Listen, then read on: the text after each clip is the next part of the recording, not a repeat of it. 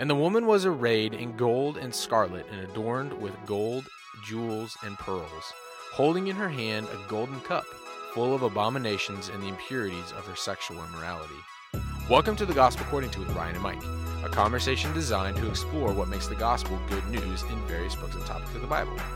Revelation gives a message of hope for all, but Revelation 17 is not meant for kids. Please note that this chapter is going to contain graphic imagery that isn't meant for innocent ears.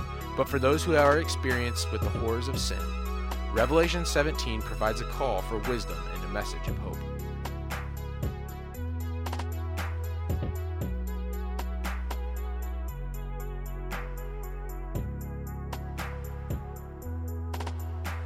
Okay, so today we are going to get into Revelation chapter 17, which is one of the more graphic chapters of the whole Bible.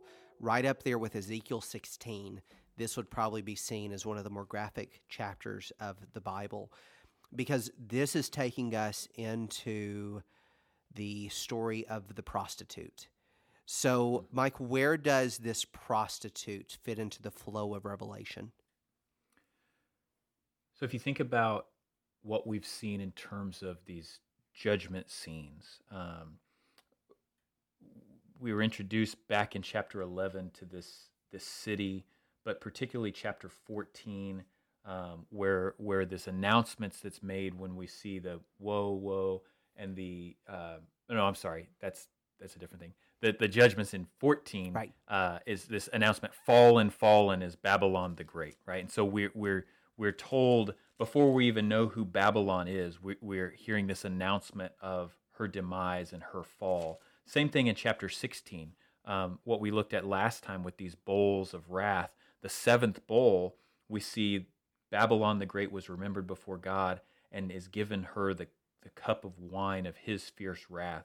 And so, what happens as we pick up into chapter 17 is we're going to have uh, an expansion of that final um, uh, bowl of wrath, right? The, the judgment that, that's been uh, announced and anticipated for the last few chapters.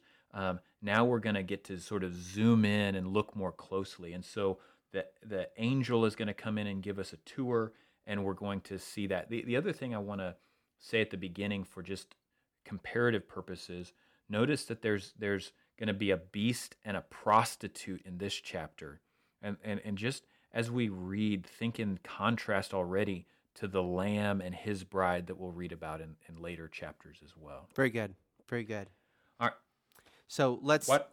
let's just read through the chapter. I'm going to pause a couple of times yeah. for us to make some comments with this, but let's just sure. begin Revelation 17, verse 1. Yeah.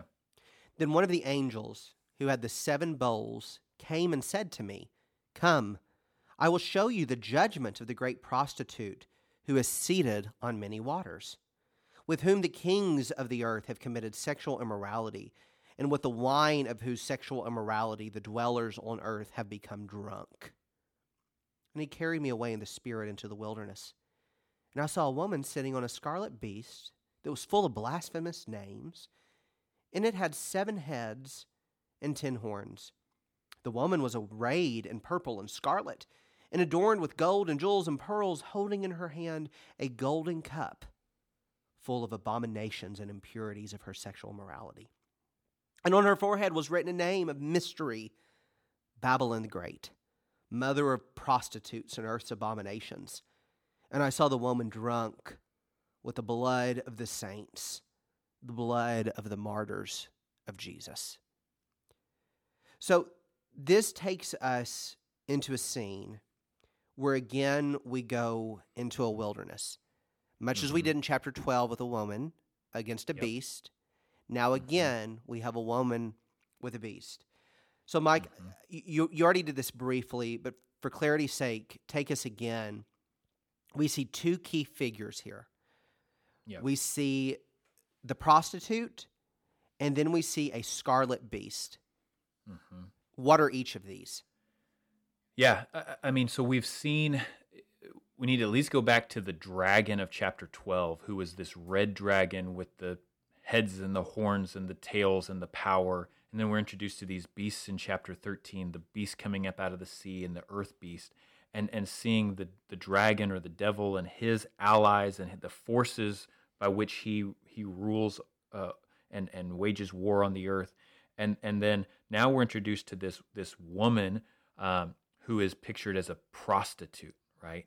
And it's interesting. He he the visual description is sort of high class prostitute that would be catering to the the wealthy, um, but yet the language he uses is sort of the lower degraded sort of slum prostitute as well. And so um, he he's drawing on all this imagery to describe this woman who is um, uh, you know enticing and um, leading people astray and, and, this this name is written babylon the great mother of harlots. And so even even the idea of drawing on this idea of a city and a woman are brought together um, in in this in the scene. But the again the key here uh, not the key but but a big key for the overall book is is what what you read in verse 6 she's drunk with the blood of the saints and with the blood of the witnesses of Jesus and so again going back to what we've what we've highlighted so many times that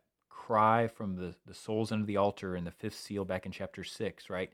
Now we're seeing, okay, who it was who re, who's responsible for killing them, and and um, and it's this prostitute woman, and, and we might be reminded of Jezebel back in the the king story, right? Who who's the one who you know Ahab and Jezebel who killed all the prophets of God um, the prophets of Yahweh in, in those days. And we see the same thing, uh, the same kind of language here. Yeah, so much there, so much there. And, and, and I think you're offering so much clarity to understanding both who these characters are within the context of Revelation, but also who these characters are within the larger story of Scripture.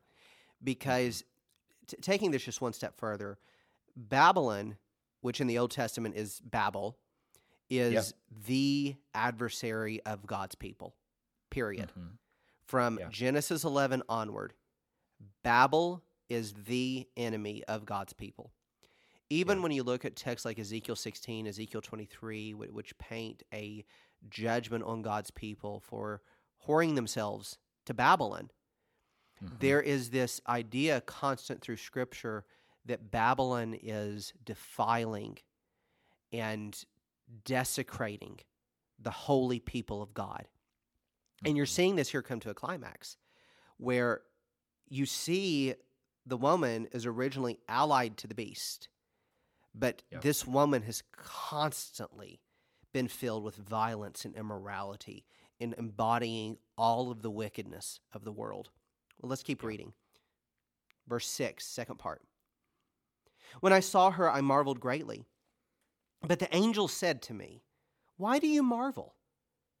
I will tell you the mystery of the woman and of the beast with seven heads and ten horns that carries her. The beast that you saw was and is not and is about to rise from the bottomless pit and go to destruction. And the dwellers on earth, whose names have not been written in the book of life from the foundation of the world, will marvel to see the beast, because it was and is not and is to come. Mike, what does that mean? The beast was and is not and is about to. I think you know, he, it, he's going to expand that a little bit with these, you know, heads are kings and kings have fallen and others not. But but I think the more significant point is seeing this in relation to this this thing that's been said about God throughout Revelation, right? He's the one who was, who is, who is to come. And like we've talked about in previous episodes, that when we see the enemies of God, it's almost this dark parody, um, a, a, a, a, counterfeit, and you get the same kind of idea here with the beast. He wasn't, you know, who was, who is, who is to come. No, who was, who is not, who's about to come up, and yet go to destruction. Yes. Right. Yes. And, and, and I think that's so important to recognize just as you talk about the nature of evil. You know, Karl, Karl Barth, one, one of my favorite thinkers, argued that evil is a little more than nothing, but not quite something. Hmm. And there's so much wisdom in that, where evil is not a opposing force to good. Evil cannot even become something like good is. And, and, and Barth lived during World War II, seeing the horrors of his nation. Mhm. But I, I think whenever you carry that to even just everyday sin and evil that you see, sin never is original. Sin is never creative. Sin only distorts what God had already made. Mhm. God is the only creator. Mhm. Sin is merely a distortion of that. Mhm. It's Yeah. a little bit more than nothing, but not quite something.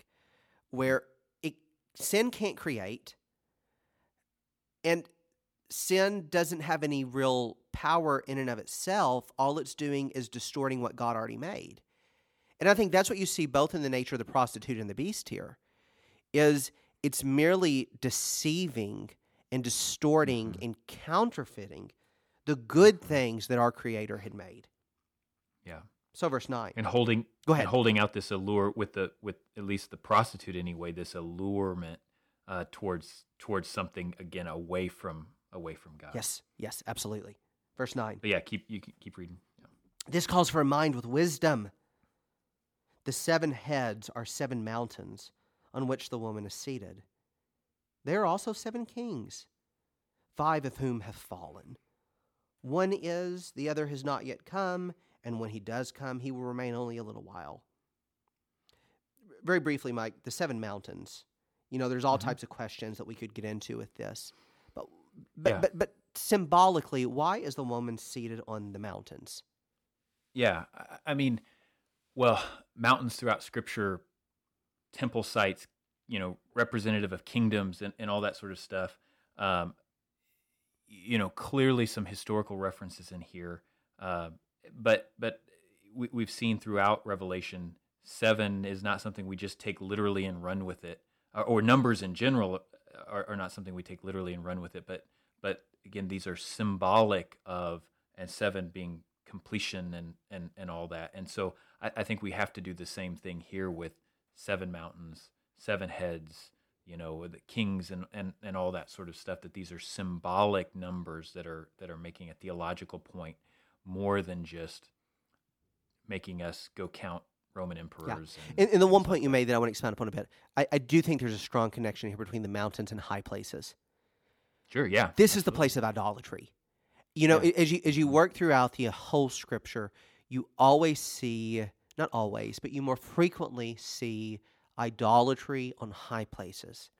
Yeah, I mean that's that's the the re- refrain that's repeated throughout the Book of Kings is you know even a good king, yet they did not take down the high places. Yeah, exactly, right? And this woman now is exalted. She was in the wilderness, and now she is Mm-hmm. exalted in the high places because of the kings. yeah. Let, let, let me can I can I make an observation course, just yeah. about that that line in verse nine? Here is the mind which has wisdom.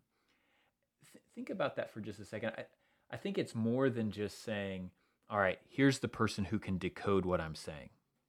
I, I think uh, if anything, you know, John's immediate audience, th- there was nothing coded here for for them, right? They Right. they got the references, they saw this. So the mind that has wisdom is not who can crack the the code, decipher the code, and understand what he's talking about, but who can who can see the beast around them for what it is. Yes. Right. Um, and, and to be able to to to look out and see the powers and the structures and the forces uh, of evil around and not be deceived by them. That's the wisdom that John's getting Yes. at, right? And not getting swept away, not getting Yes. enticed by it. Yes. You know, you see the same phrase in thirteen eighteen. This calls for wisdom. Let the one who has understanding calculate the number of the beast, for its number is the number of a man, 666. Same exact phrase used there. And I think in both cases, as you said, it's not a call for, like, as we've said before, national treasures, ciphers, and decoding hmm Da Vinci type stuff, right? Yeah. But but it's, As fun as that would be. yeah, right. Um, Yeah. yeah, let's look for a Fibonacci sequence here. But you know, I think more realistically, what this is calling for is who can see the distortions, Who can see the mm-hmm. thing that is a little more than nothing, but not quite something, right? Yeah. It's, it's mm-hmm. very, very, very difficult for Christians to live in, you know, we, we both live within a, a Midwestern culture, to look mm-hmm. at the not so bad Midwest culture around us and think, see, well, it's not that bad. It's not that Yeah. bad, right? I mean, we don't we don't live with all of the horrors that some others do. There's perhaps a tr- level of truth to that in, in, in severity and gravity, but we have to have the wisdom of Christ to discern the distortions and the counterfeits among us, Yeah. especially in the political landscape that we're living in. Yeah. Absolutely. With the media saturation that we have, we mm-hmm. need wisdom for this. Yeah, absolutely. And and and to be able to see clearly, right? that There, there's a reason he uses the language of prostitute and beast. Yes. Right. Yes. And, and and where you'd say like where you said a minute ago, we look around and say this is not so bad, or oh look how great this is, or any anything like that. When we need to look and say, you, you know, see see these things as for what they are. It's a ravenous monster. Absolutely. Yes. It's a it's a Yes. um, seductive horror. Yes. Right. That's that's what we need to to see when we see these again these powers, these structures, these forces around us, um, and not get comfortable, not get um, let our guard down, not be enticed. Any of those things. Preach it. Yep. I mean, Hmm. notice what happens, verse 11. As for the beast that was and is not, it is an eighth, but it belongs to the seven and it goes to destruction. And the ten horns that you saw are ten kings, the powers of the world, the present world order, who have Mhm. not yet received royal power, but they are to receive authority as kings for one hour together with the beast. These are of one mind, and they hand over their power and their authority to the beast. So now we have another group of players here, these 10 kings that are going to give of their power and their authority to the beast. Yeah. Because the beast has deceived them. But then verse 14, I have this verse underlined in my Bible. They will make war on the lamb. The lamb will conquer them.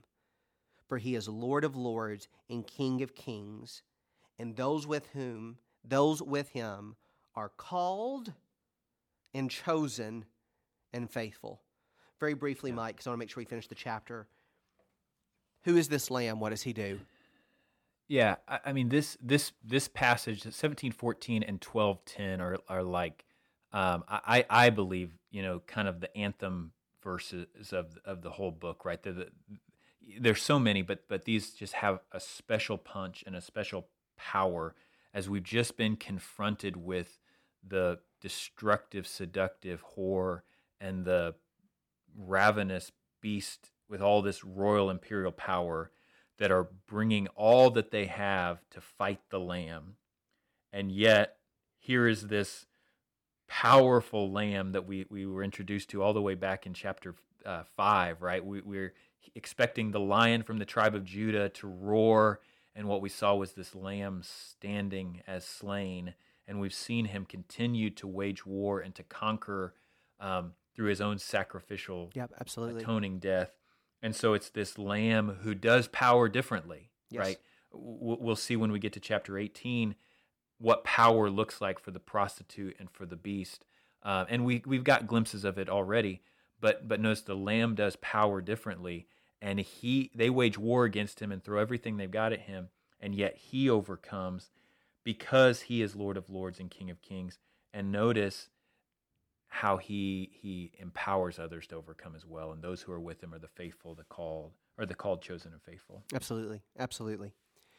Finishing out the chapter, then, verse 15. Then the angel said to me, The waters that you saw where the prostitute is seated are peoples and multitudes and nations and languages.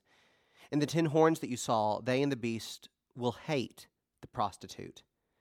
They will make her desolate and unclothed, and devour her flesh and burn her with fire. For God has put it into their hearts to carry out his purpose by being of one mind and handing over their royal powers to the beast until the words of God are fulfilled. The woman that you saw is the great city that has dominion over the kings of the earth. Plot twist, major. yeah the, the perverse love affair that we saw between the beast and the prostitute and all the kings of the earth, right? They turn on one another in a violent end. Yeah, yeah, and and and, and I, we can't just skim over this. You have to really see the Yeah. climax of what happens. When you look at Mhm. verses sixteen into verse seventeen, the ten kings who have now pledged themselves to the beast, to the dragon, that Mhm. ancient serpent, they then arise and rape and kill and burn the prostitute. Yeah. She was never more or less than an object to them. She Mm-hmm. was nothing more or less than a instrument of pleasure for them. Mhm. This is not love, this is lust. Mhm. And this, I think, is the warning that Revelation 17 is really giving in strong sexual tones. Mhm. Is sin in all of its perverse forms entices and allures us through lust and sensuality. And yet, at the end of the day, the serpent is merely going to kill Mhm. anything and everything that he wants because that's all that he knows. Sin is a little bit more than nothing, but not quite something, right? Mhm. It's wanting to get back to nothingness and destruction and selfishness within its own heart. And, and and that I think is the warning that Christians must take with sin is recognizing that sin and transgression, evil and wickedness are merely a prostitute that is alluring and deceiving us and yet is leading to the path of destruction. This is Proverbs 1 through 3, isn't it? Yeah, exactly. I mean- I, I, was, I was just thinking about that that idea of wisdom, right? Wisdom is that ability to see the end. So often we get caught up in that immediate right. What's it, right? That pleasure that's right in front of us, and wisdom here. Again, we talked about that, but but it's helping us see the end. Yes. This is this is the end of that lust, Yes. the end of that evil, the e- end of that idolatry and that injustice. It's evil turning on itself in horror. Yes. So, Mike, let me make one final conclusion, then I'll ask you to close this out. I, I- think Revelation 17 to me really demonstrates the true nature of lust versus love, where we're going to see in chapter 19 a love story. It's beautiful Mhm. and it ends in a wonderful, eternal bond. But this is the nature of lust. Mhm. And in a media culture that is saturated in sexuality and sensuality that is perverse, this is a call for Christians. Don't give in to this. Sex was created as a good gift from God that demonstrates the eternal love of God. And yet the prostitute has not created it, she's distorted it. And sin entices and allures us and is nothing more or less than a lust. Yeah. But as Christians, we need wisdom to know the difference. Yeah. I, I think just to end, I, I just want to read verse 14 again. I, again, this has such a power to it. And let's let this uh, note of victory um, take us home. These will wage war against the Lamb. The Lamb will overcome them because he is Lord of lords and King of kings, and those who are with him, called and chosen and faithful. It almost sounds like Yeah, I've heard that before. Where, wonder where you're going to go with this. your God reigns. Thanks for listening to the Gospel According to podcast. If you have any questions about what you heard today, please send us a voice message. We would really love to hear from you. Next time, join Ryan and Mike as they talk about Revelation 18. It recounts the judgment of Babylon that began in 17. Yet amidst these cries of judgment lies a message of hope for the people of God. Don't miss an episode by subscribing wherever you get your podcasts and follow us on social media. Until next time, and for all time, your God reigns.